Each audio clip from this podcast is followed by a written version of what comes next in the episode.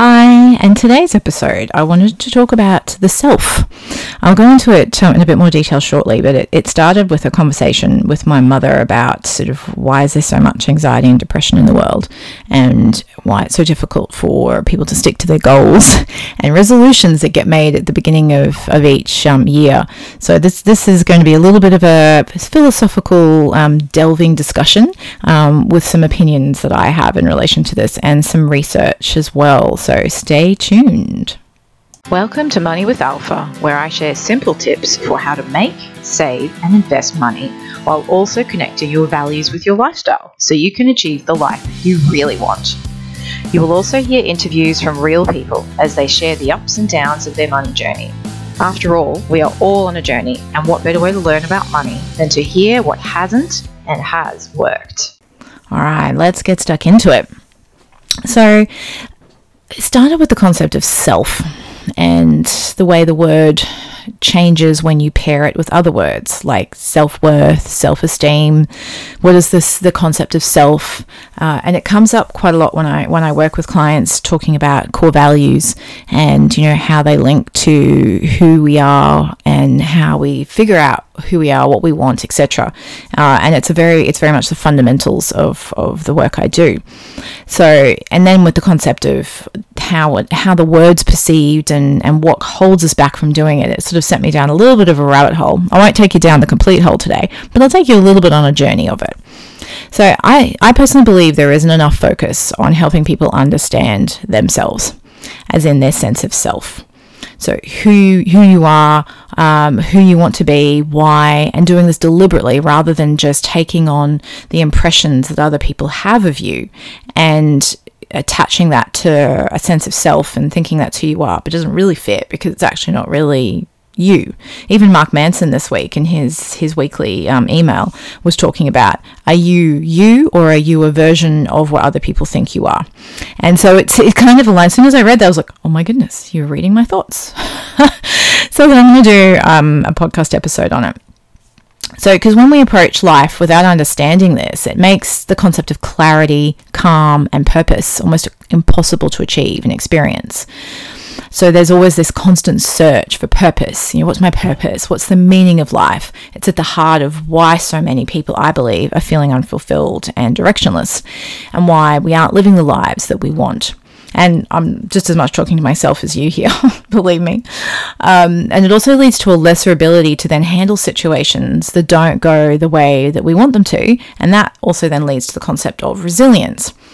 Resilience has become a bit of an overused word, really, these days. Uh, and I think it's risen to prominence uh, and in spite of the the focus that we're giving to um, resilience and mental health, there's still more depression and anxiety than ever before. So why is that? So one part of this puzzle came to me, and I was reading a book recently called The Gap and the Gain. Awesome book. Highly recommend you read it.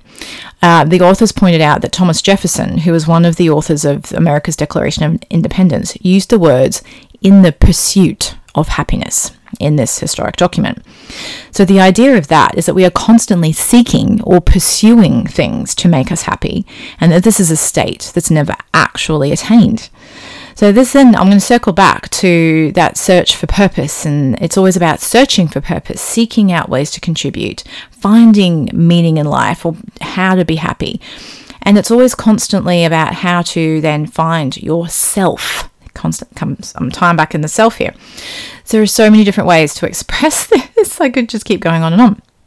But what it ultimately comes down to is that we des- what we're desiring is always in the future. It's not in the present.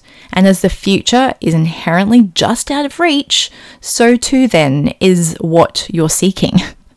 So hopefully you're still with me here, um, and it's making some sense.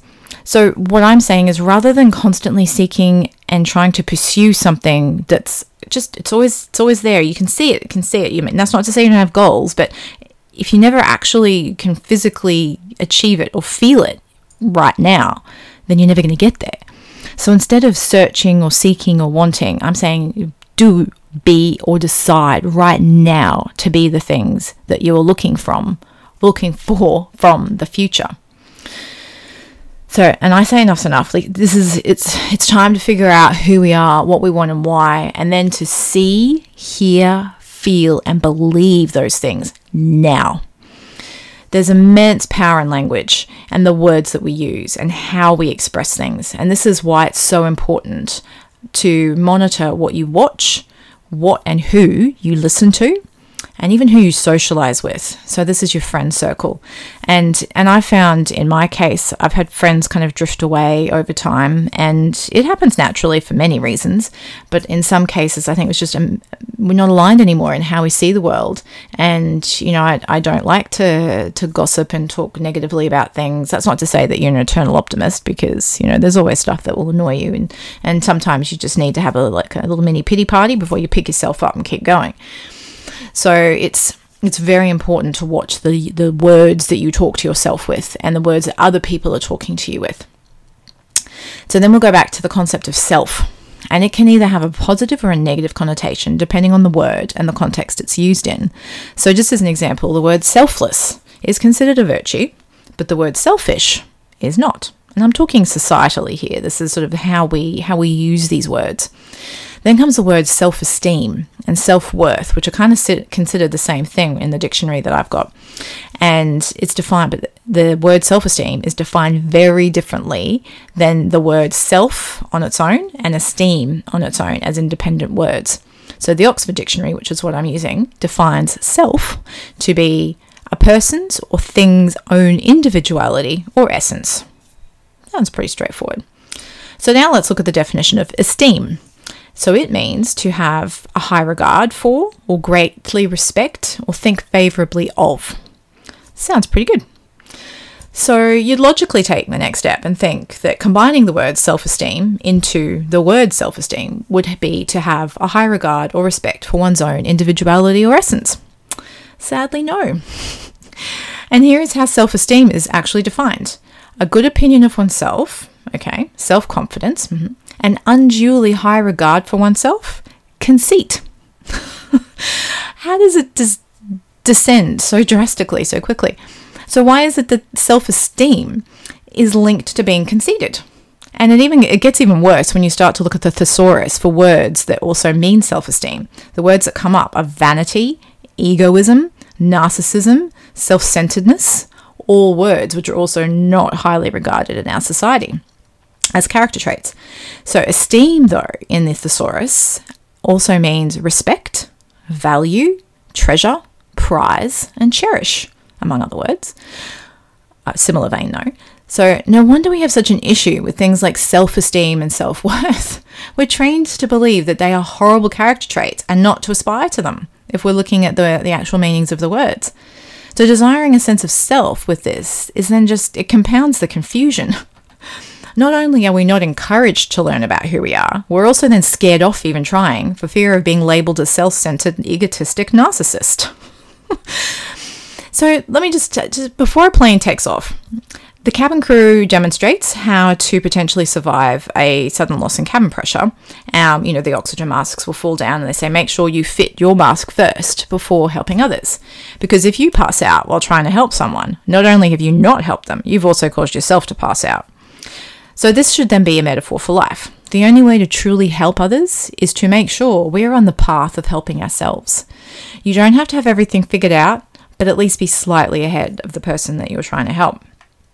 And what I ultimately message I want to get you to get out of this is that you need to recognize that you have value and are worth the things that you want, despite how societally we're twisting the words and making them sort of mean something else, especially when we combine self and esteem. I was, I was amazed when I saw that. Um, so spend time figuring out your individual self, who you are. You can read books, lots of personal development books out there, some really good ones too. You should see my pile for this year. It's pretty much all personal development books. Um, go to seminars. Again, I've been to some awesome ones over the years. They're really good to, to actually physically go to as well. Or find a mentor too. That's, that's really important. Find someone you click with. I do work like this, but there might be other people that you click better with. And just, it's very important. That's a really good way to fast track it. Um, whatever you need to do to do fig- to figure this out, do it. It will make so many other things, like figuring out your money, so much easier. So I hope you've gathered, gained something from this, and to recognize now is the time. Now is your time. Yourself is worth putting the effort into to value who you are. Have a nice day.